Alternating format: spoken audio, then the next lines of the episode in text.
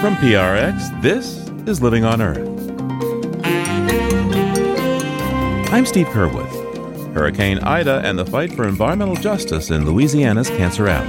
The chemical plants are really having a ball since this hurricane. They are out there polluting us even more. They have oil leaks on the side of the big tanks. You pass by some of the places, you can smell sulfur, you can smell all different kind of chemicals and stuff in the air. They think no one is watching them right now. But the community is watching and fighting back. Also, hummingbirds are tiny but fierce, legendary in many cultures. These Spanish explorers called them resurrection birds. They said that to stay so pristine, surely they must die every night and be remade anew every morning. That and more this week on Living on Earth. Stick around. From PRX and the Jennifer and Ted Stanley studios at the University of Massachusetts Boston, this is Living on Earth. I'm Steve Curwood.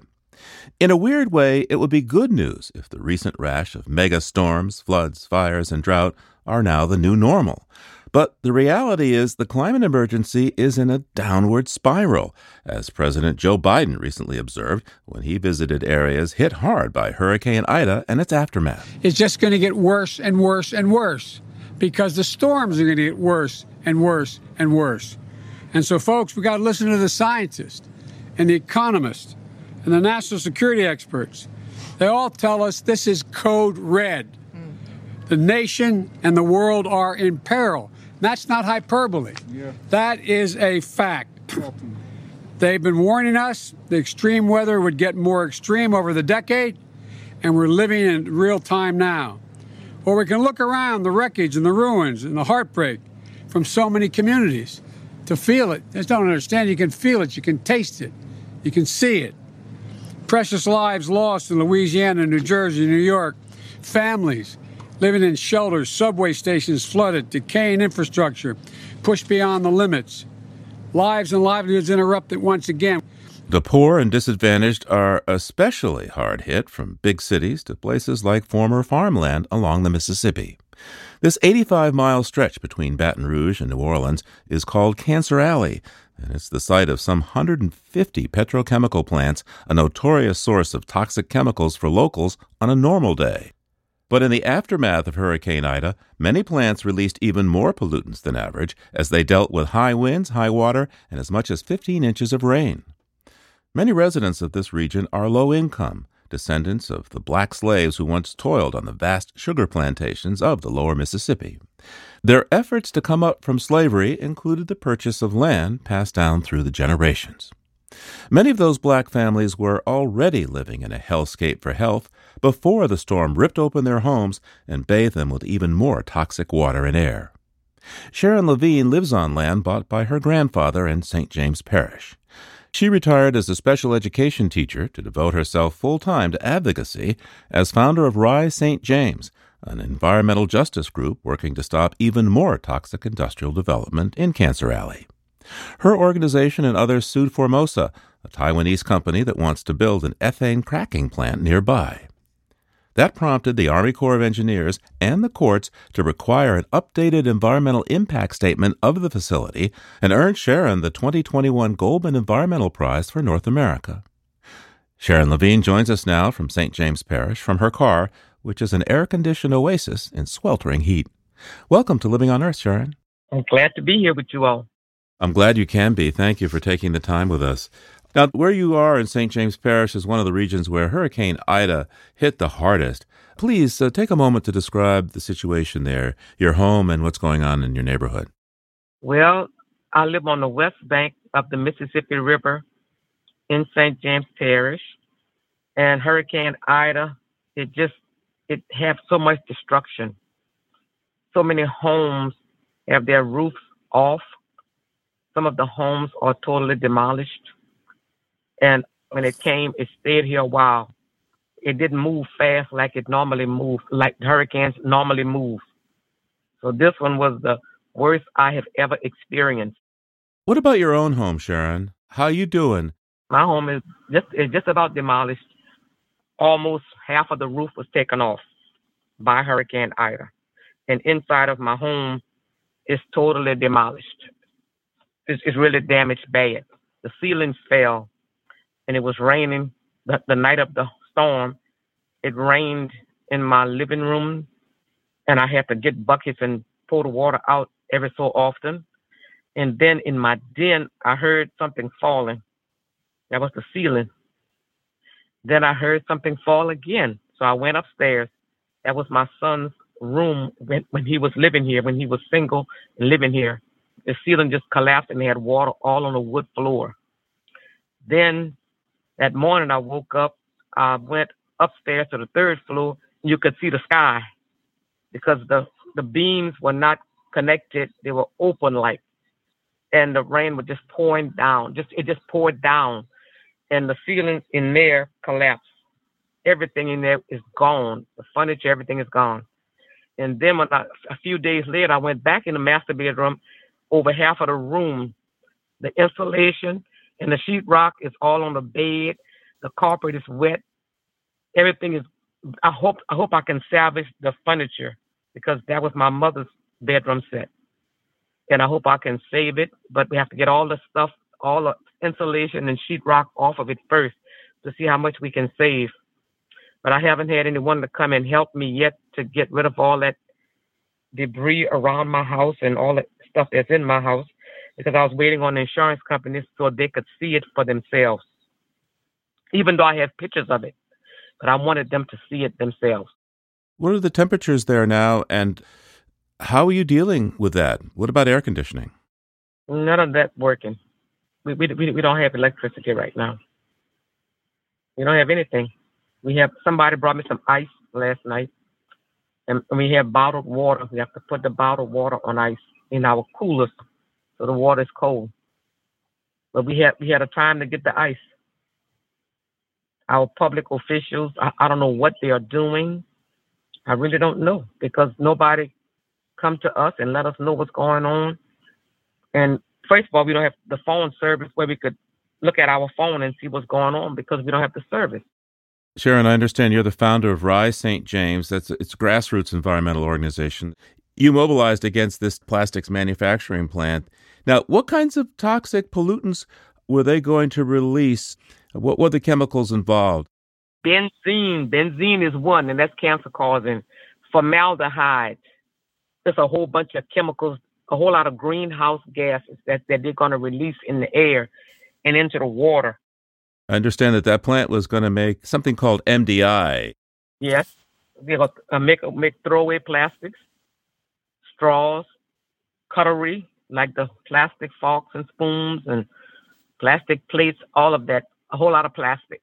But in the meantime, doing it, they, they're going to pollute us to get it to be made. They're going to pollute the air even more. Even though we have 12 refineries or industries in the fifth district where I live, they don't care. They wanted to add some more to us.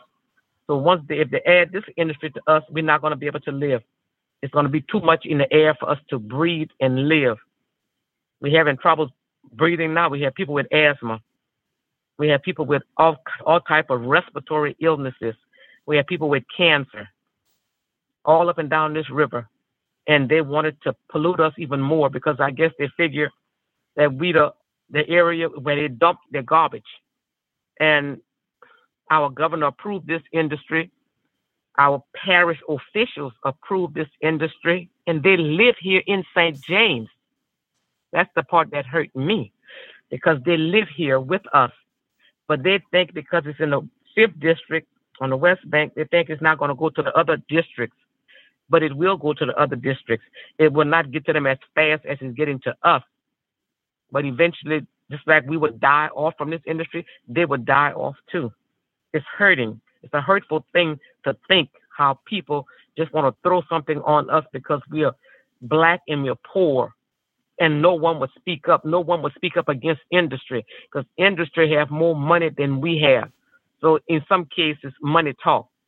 But I don't care if I don't have any money. I'm going to fight for my community, and this is where I've been all my life, and this is where I want to stay. And I have people in this community that's backing me up. And what about the location of this plant that does the MDI and the other chemicals? Where is that in your neighborhood? This plant would be two miles from my home. it would be one mile from a church and a school, public school. And that's when I said no more because I didn't know that all of these industries, I didn't know how many we had, to be honest with you, until I went to community meetings. And when I went to that meeting, I found out so many things that was going on and all the chemicals and the people that were sick. One lady was on oxygen and she had cancer and she's not even trying to fight industry. So I said, I asked them, why don't we fight for Formosa? And they said, oh, the, the governor approved that. And they said the parish council going to approve it too. And once they approve it, it's a done deal. It's nothing you can do about it. And I told them we need to do something about it because we have we have too many. And they said, "Oh, Sharon, you wasting your time. You you can't fight industry." So that's when I prayed and I went to God. I left them fools alone, and I went to God and I prayed and I asked God what I should do, and He told me to fight. So that's when I started to fight. I didn't know what what to do to fight. I didn't know how to do this this type of thing because I was never involved in, in in environmental issues. I was never involved in anything in the parish. We formed Rise St. James in October of 2018. Then we started meeting other organizations in New Orleans and different places. And after that, we formed a coalition, and we called it Coalition Against Death Alley. And we had a march in 2019, May, the end of May to the to the beginning of June. We marched for five days from Reserve to Baton Rouge. Then in October, we had a march for 10 days. It was tiresome, but we went, we did it. We lit candles for the loved ones who, who died of cancer. I still have those candles in my, in my garage. When we went to the Capitol to see the governor, he wouldn't even come out. And he knew we were there. And the, the secretary would come out and say, oh, he's going to come. All oh, this giving us lies and stuff. He never came out. I was told he went out the back door. That's what I was told. I didn't see that, but I was told that. And then when the governor came down here in 2019, November 1st or Friday, I wasn't teaching school in, because I retired in October. So I went to this event because he was soliciting votes and he needed the African American votes. So we packed that building, and I had my Rise St. James shirt on, me and two other people. The other members said they, they wasn't going to wear their shirts. They wanted to go dress up for the governor. And I said, I don't want to dress up for the governor. I want the governor to see me, to let him know who we are. And we don't like the idea that he want to put this industry in our community. But they didn't. They don't think like that. They want to take a picture with the governor. I don't want a picture with the governor. So when somebody came to me and told, asked me if I would speak to the governor. I said, sure, I sure would. They didn't have problems finding me because they saw me with that shirt on.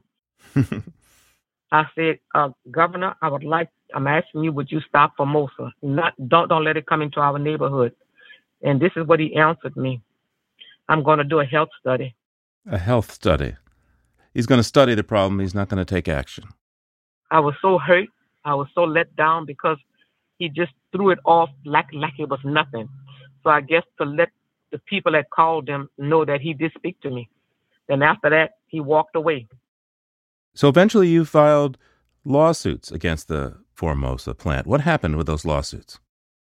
They're still in there. They uh they're still pending. The uh one of the judges, the district judge, told EPA to go back and use recent data. When, when Formosa wanted to come in, they didn't evaluate all of the industries that, that's already here. They just tell what Formosa was going to be emitting in the air. So that's when we said this area can't take anymore. We already bombarded with too much emissions. So that's when uh, the judge, Trudy White, ordered EPA to go back and come back with more recent data. Our guest is Sharon Lavigne, founder of Rise St. James and the 2021 Goldman Environmental Prize winner for North America. We'll continue our conversation after the break. Keep listening to Living on Earth.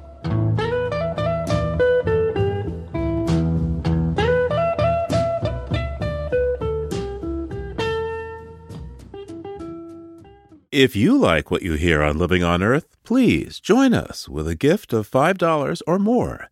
Just go to loe.org and click on Donate at the top of the page. And thank you.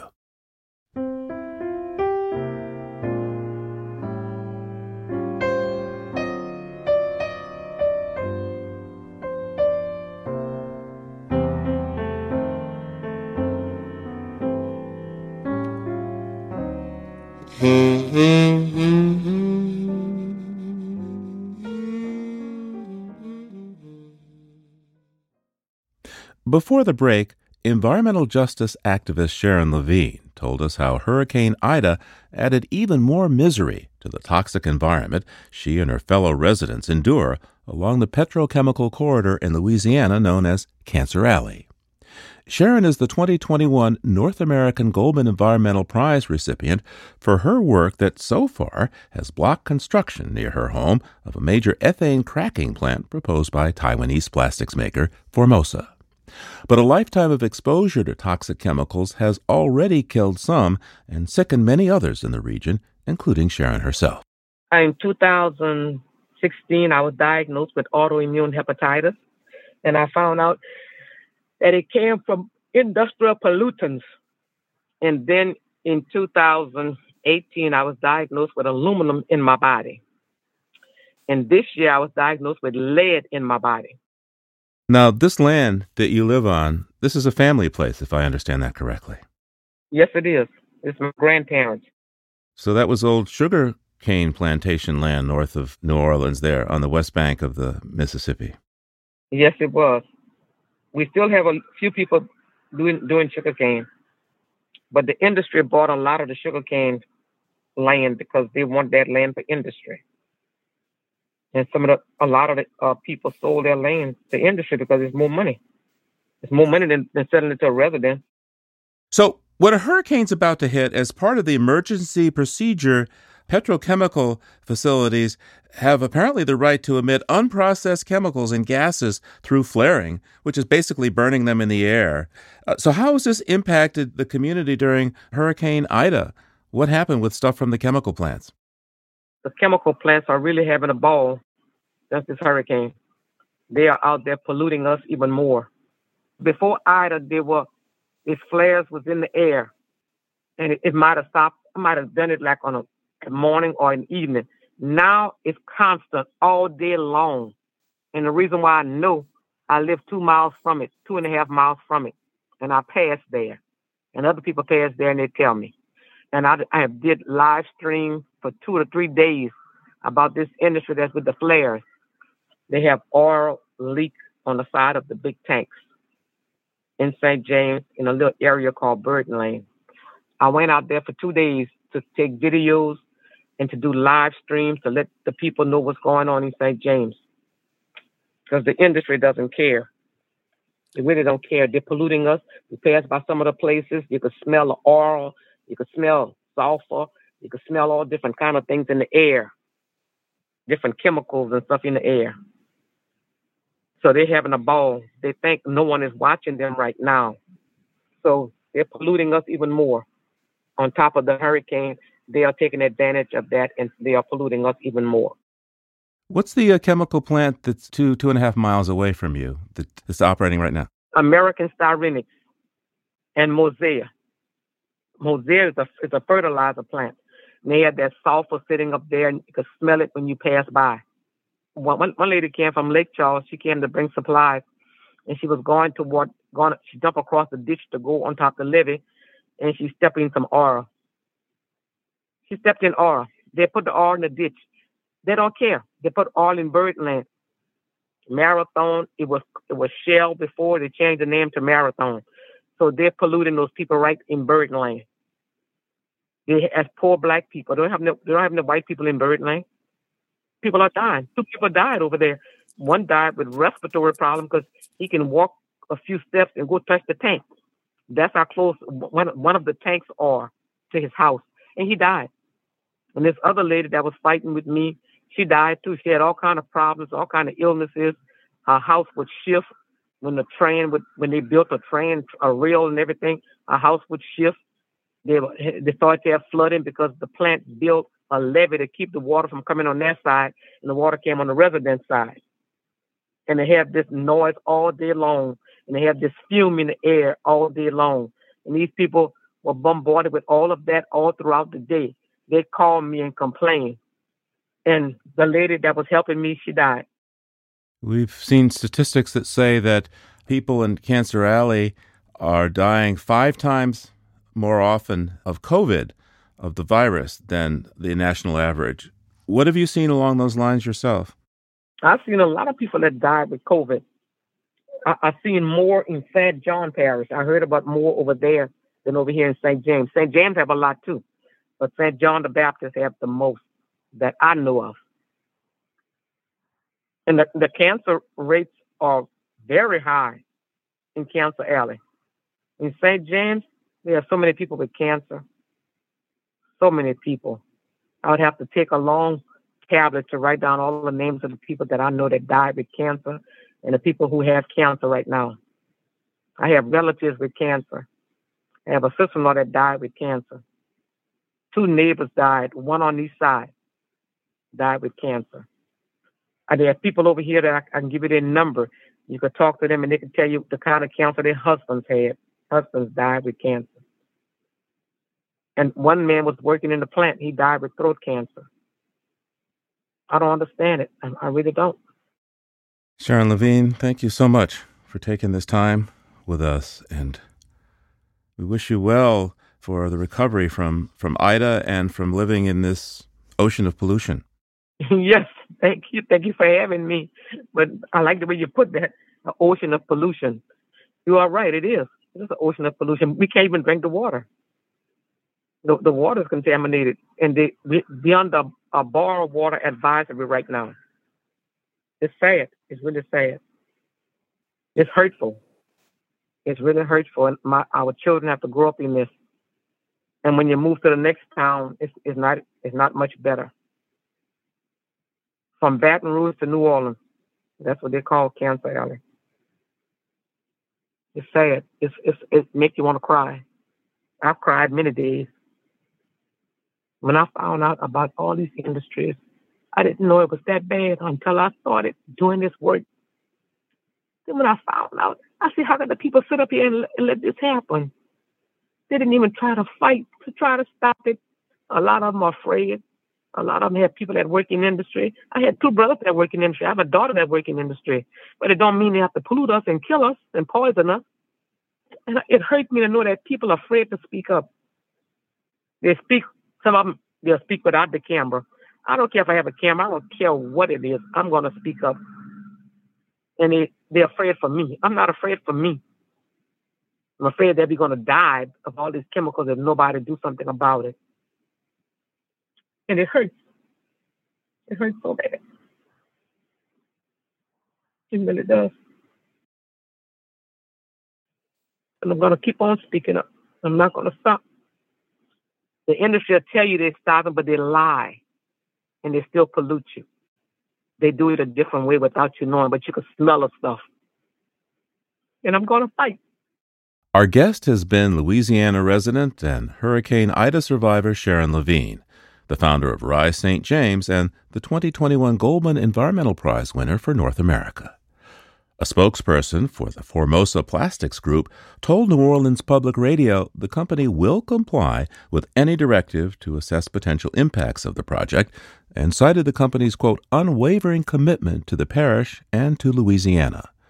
Marathon Pipeline acknowledged the release of crude oil the day after Hurricane Ida. The company said it is cleaning up the spill and claims there were, quote, no identified off-site impacts.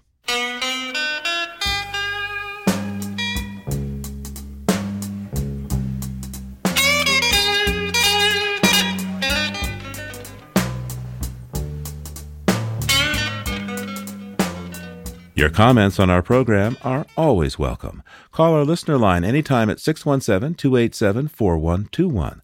That's 617 287 4121. Our email address is comments at loe.org. Comments at loe.org. And visit our webpage at loe.org. That's loe.org. Just ahead, we'll have our weekly trip beyond the headlines. But first, this note on emerging science from Tavara Tanujaya. We all have our own theories on how to cure hiccups, like breathing into a bag, getting surprised, or holding your breath for a time. They don't always work for everyone, but researchers from the University of Texas Health Science Center at San Antonio have found something that might just do the job. They've created a science based intervention for hiccups called the Forced Inspiratory Suction and Swallow Tool. It's a drinking tube with a valve that requires forceful suction to draw water from the cup and into the mouth. It's much like trying to drink through a blocked straw, and by stimulating the phrenic and vagus nerves, the suction and swallow action ends the hiccup spasms. According to their survey, the drinking tube helped stop hiccups in nearly 92% of cases. And for most of us, hiccups are just an occasional annoyance. But for others, hiccups can greatly reduce quality of life. For example, some chemotherapies can cause frequent hiccups. Researchers hope the tool will help cancer patients as well as those suffering stroke and brain injury. Although the drinking tube must still undergo clinical trials, researchers are hopeful the tool would help with both the occasional and frequent hiccups. They hope to scale up and make it available to the public in the near future. That's this week's note on emerging science. I'm Tavara Tanujaya.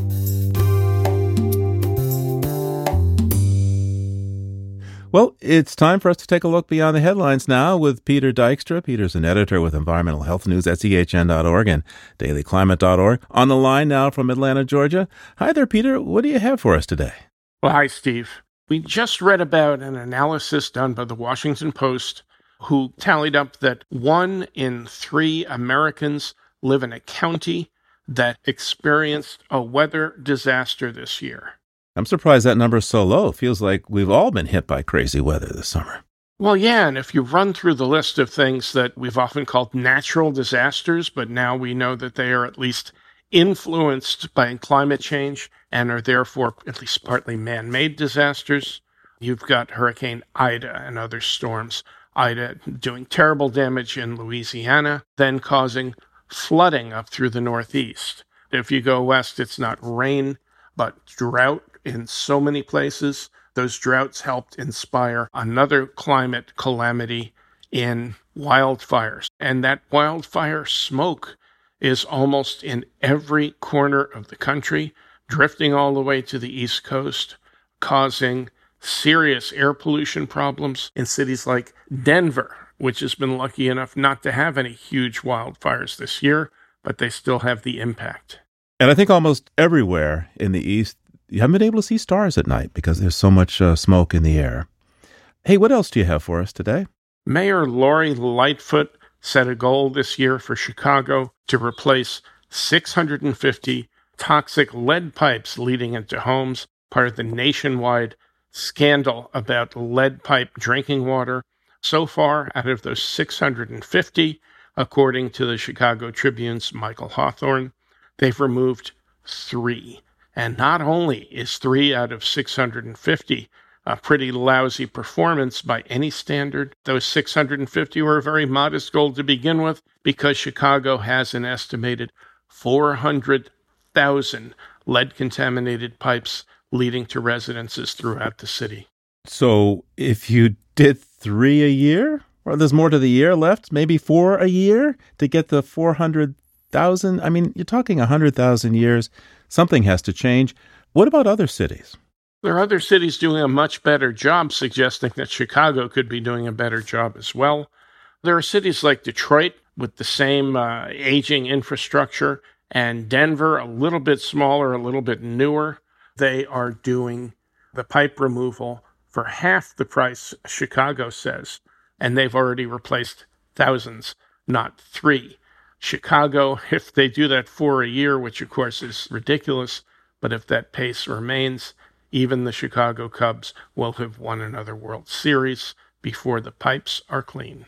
All right, let's take a look now back in history for a moment and tell me what you see. 30th anniversary, September 17th, 1991. The millionaire developer and publisher Mortimer Zuckerman, who became to many environmentalists a real villain by financing a proposed office park not far from the edge of the Walden Woods and within view of Henry David Thoreau's cherished Walden Pond, the inspiration for one of the first seminal environmental books in our nation's history. On September 17, 91, due to pressure from environmental groups led by Don Henley, the drummer for the Eagles, Zuckerman threw in the towel, pulling out his money, effectively ending the threat to Walden Pond and Walden Woods. We can thank rock and roll for helping to save this eco icon for us. That's right. Don Henley and many, many other people scored a victory for Henry David Thoreau's legacy. All right, Peter, thank you so much. Peter Dykstra is an editor with Environmental Health News at ehn.org and dailyclimate.org. We'll talk to you again real soon. Okay, Steve. Thanks a lot. Talk to you soon. And there's more on these stories on the Living on Earth webpage. That's loe.org.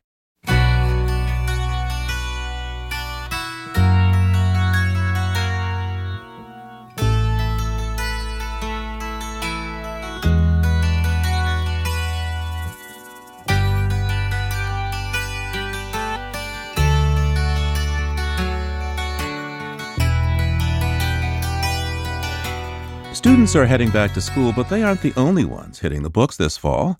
A new season of the Living on Earth Book Club gets started in less than two weeks. First up in our series is a conversation with Richard Powers, the Pulitzer Prize winning author of Overstory, about his new book, Bewilderment.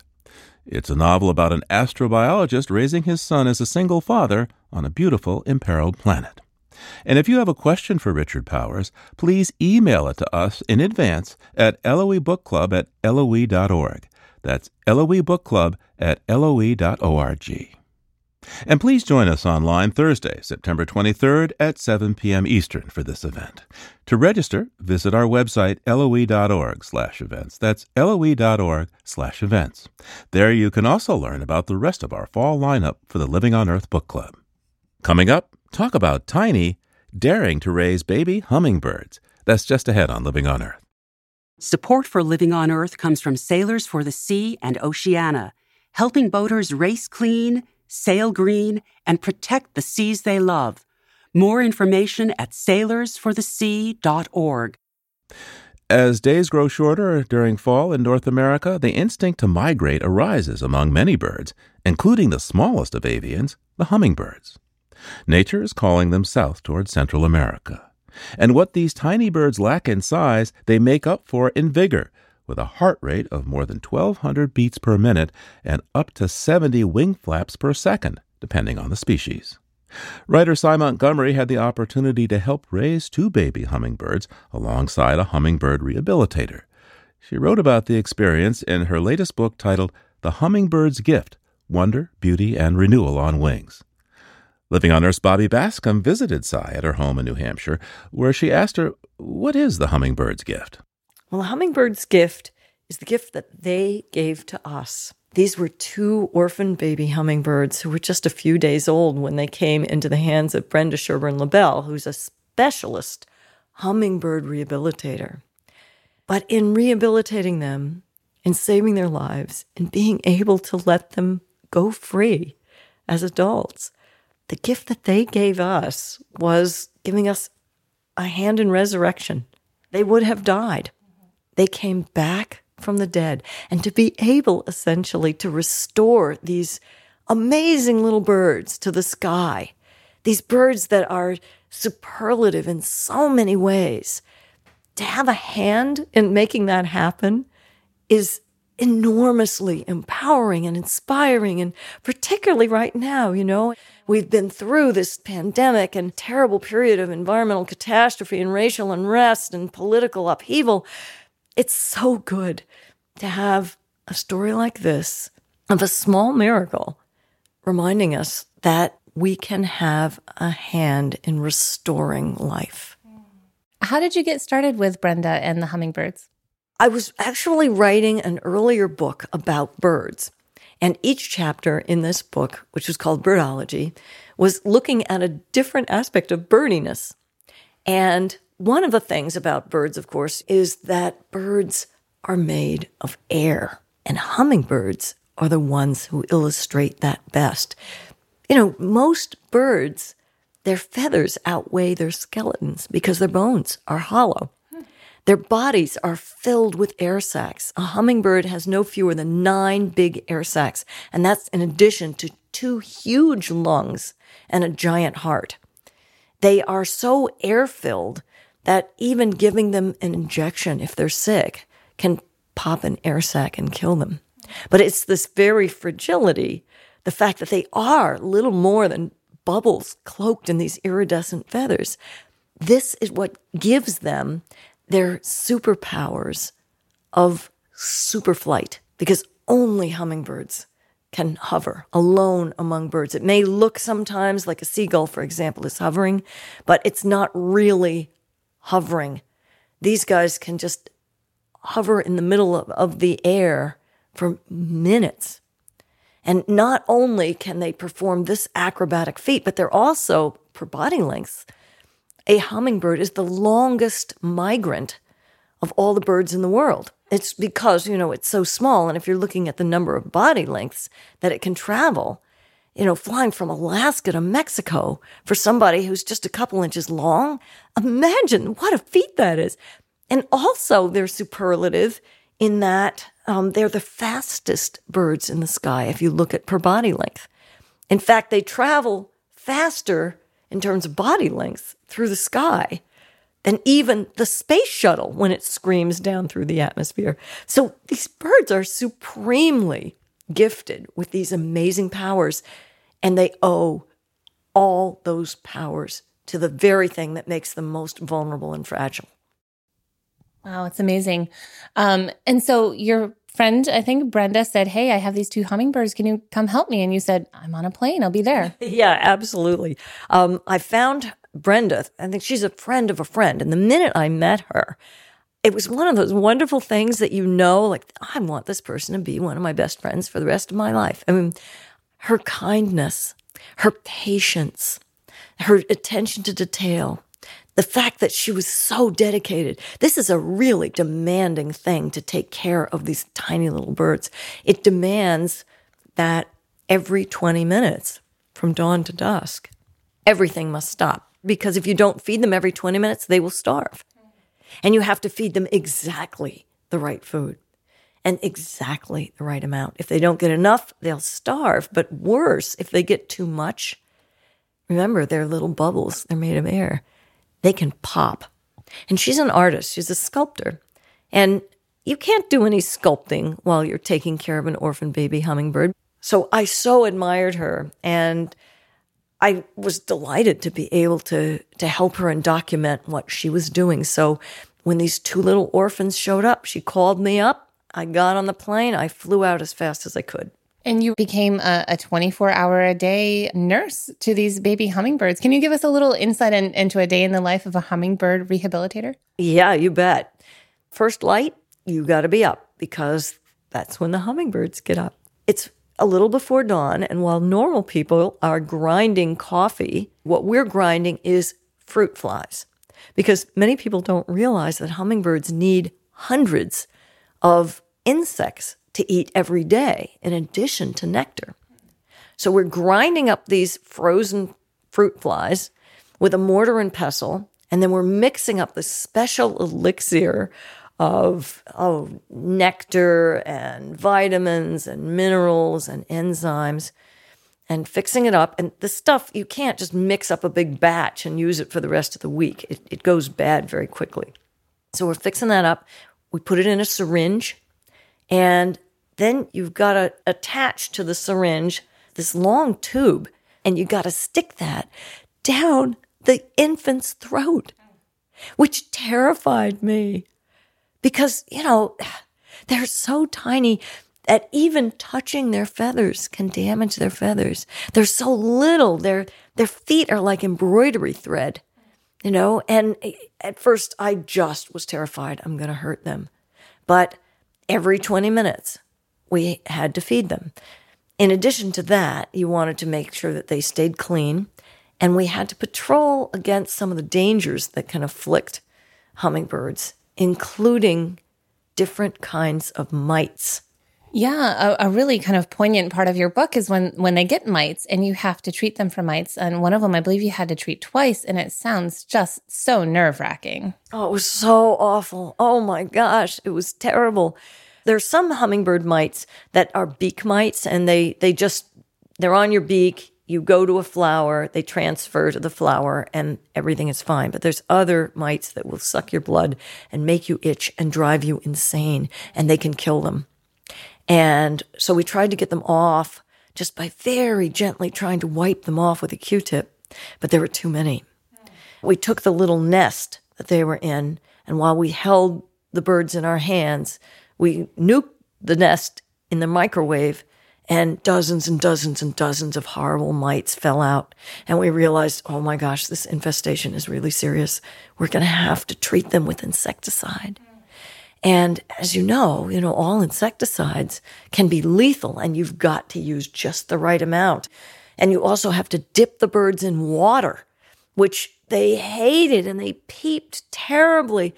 After we applied the insecticide, they just sat there listlessly trying to recover from this. And we could have killed them. It was horrible. We did not know for many, many minutes if they were going to survive this. And it was during that time while we were waiting to see if they would recover from this treatment that we finally decided to go against one of the things a lot of rehabilitators say they'll never do, and that is to name their charges. But we decided during that interval that we loved them so much. They were individuals to us. And we named them. We didn't want to just call them the big one and the little one. And that's when we named them Maya and Zuni. And they both survived. And what are the origins of those names? Well, we actually had a, a, a lot of contenders. At first, I wanted to call the older one Aztec because the Aztecs really admired hummingbirds and they adorned statues of Montezuma with their feathers. But the Aztecs were too violent for Brenda, so she said something else. So, what we decided on was for the larger bird Maya, because the Mayans believed that hummingbirds were made from scraps left over when God created the other birds. Mm-hmm. Isn't that lovely? And those brilliant colors were a parting gift from the sun god. So, Zuni, we named because, like the Hopi and the Pima people, the Zuni believed that hummingbirds bring rain, and we desperately needed rain. We needed a miracle.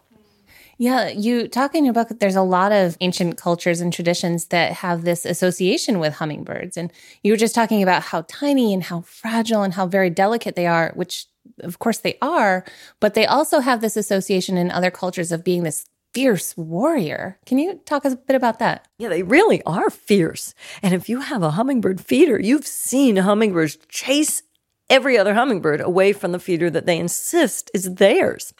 And people who've studied what hummingbirds do with their time have found that an individual hummingbird spends far more time chasing everyone away from his feeder, even though there's plenty for everyone, far more time doing that than actually sipping or licking up the nectar themselves. So they do fight furiously, and sometimes they'll just fall to the ground locked in combat. But the story that I love about the hummingbirds is one that the Spanish made up pretty much to explain how they could remain so gloriously beautiful and pristine and and how they can glitter so brightly. And these Spanish explorers called them resurrection birds for that reason. They said that to stay so pristine, surely they must die every night and be remade anew every morning. Wow, it's a beautiful sentiment. And at the same time, the Aztecs, their god of war, was actually a hummingbird. Yes. and I know it sounds like, geez, you know, that's kind of like uh, the New Zealand Air Force has a flightless bird on its planes. But, but really, for ferocity, for tenacity, for strength, for maneuverability, agility, you can't do better than a hummingbird. Yeah, it's amazing. I was looking at some pictures as I was getting ready for this interview. And um, if you look at a, a real close up of the beak of some species of hummingbird, it looks for all the world like a sword, like a serrated sword. You know, if that was at any scale, it would be a really dangerous weapon. You can easily see why they're so fierce. Yeah. Yeah, they totally will spear each other too. They they want to. Do you have any favorite um, memories of your time with Zuni and Maya? Perhaps that's an unfair question, but is there one that you really come back to and, and think of, you know, a, a poignant moment for you? Oh, there's so many, but one in particular that stands out. Maya was let go first because typically they are laid a couple of days, the eggs are laid a couple of days apart, and you always have one bigger and one smaller hummingbird. So when we let Maya go, oh, so scary. We expected to see Maya again and waited and waited and did not see him. Well, of course, he needed to feed. And every time he tried to come near a feeder, all these other adult hummingbirds chased him away. But what did he do? He came and got us. He came and got us, and we could actually go out and hold a feeder in our hands that the other hummingbirds were afraid to approach. And he would feed directly from our hands. Wow, what a special memory to be able to hand feed a hummingbird. Yeah. So, what should a listener do if, say, they find a you know abandoned hummingbird nest with a few orphans in it? Yeah, the first thing to do is to make sure that they're really abandoned. And Wild Care is quite adamant about this. You need to watch for at least 30 minutes and not take your eyes off that nest to make sure that the nest really has been abandoned by the mother because the mother makes between 10 and 110 trips every day to get enough bugs and nectar to feed her babies. And she comes back and is gone in an instant. So make sure that you don't take your eyes off that nest. A lot of people are bringing in nests that aren't abandoned, and it's very hard to raise these these little babies. But if you do find that the hummingbird nest has been abandoned, look up in your state wildlife rehabilitators and look to see who does birds and call the closest one. And as soon as you possibly can, get the bird over there. Um, if you find the, the nest in the evening and the place is closed, just make sure that it's not like on the ground so a cat is going to get it. You might want to try to take it inside and keep it warm, but do not try to feed or give any water to them. People feed these things, the weirdest stuff. People who are trying to help, and you think, you know, thank you for caring, but particularly if it's an orphan baby hummingbird, they need very particular, precisely calculated food. So bring it to a rehabber, and they will be delighted to take over. Leave it to the experts. Right. How did it feel for you when you finally released them? I mean, this is a labor of love, but it, it had to be kind of draining at the same time. You know, every 20 minutes, you got to feed these guys. And also the exhilaration of seeing them finally healthy enough to, to leave you. Yeah, it's bittersweet, you know. It's a hard world out there. You see all these bully hummingbirds, you know, that are chasing your baby away. But of course, you know, they're just doing what they have to do to survive themselves. But you've put so much love and care and time into these tiny little fragile lives, and you let them go. And within days, they're flying to Mexico, and your heart just goes with them. Beautiful. What do you hope that readers get out of your book? I hope that they see that miracles happen all the time and that we can take a hand in them. And that even in small ways, we can heal the problems that are besetting our earth. The hummingbirds to me are a great symbol of, of hope. Because after all, you know, it's, it's their fragility and their vulnerability that gives them their strength. And right now, so many of us are feeling vulnerable and fragile, and we don't know what's ahead. But if you look at a hummingbird and what it's able to accomplish, the superlatives that it can achieve, well, we should be able to help heal this earth that we messed up in the begin with. Living on Earth's Bobby Bascomb, speaking with Sy Montgomery, author of The Hummingbird's Gift Wonder, Beauty, and Renewal on Wings.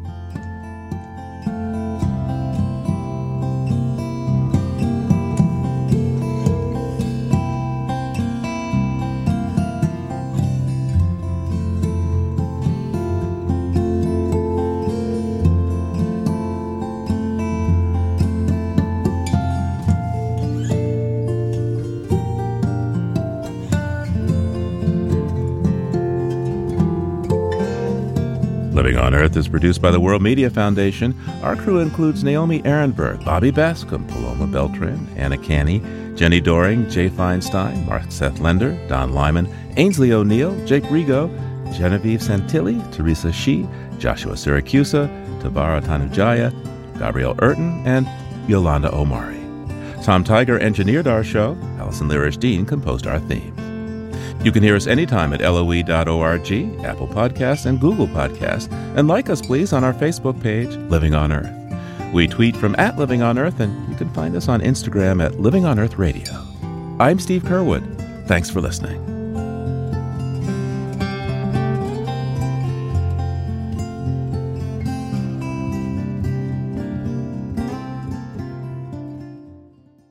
Funding for Living on Earth comes from you, our listeners, and from the University of Massachusetts Boston, in association with its School for the Environment, developing the next generation of environmental leaders, and from the Grantham Foundation for the Protection of the Environment, supporting strategic communications and collaboration in solving the world's most pressing environmental problems.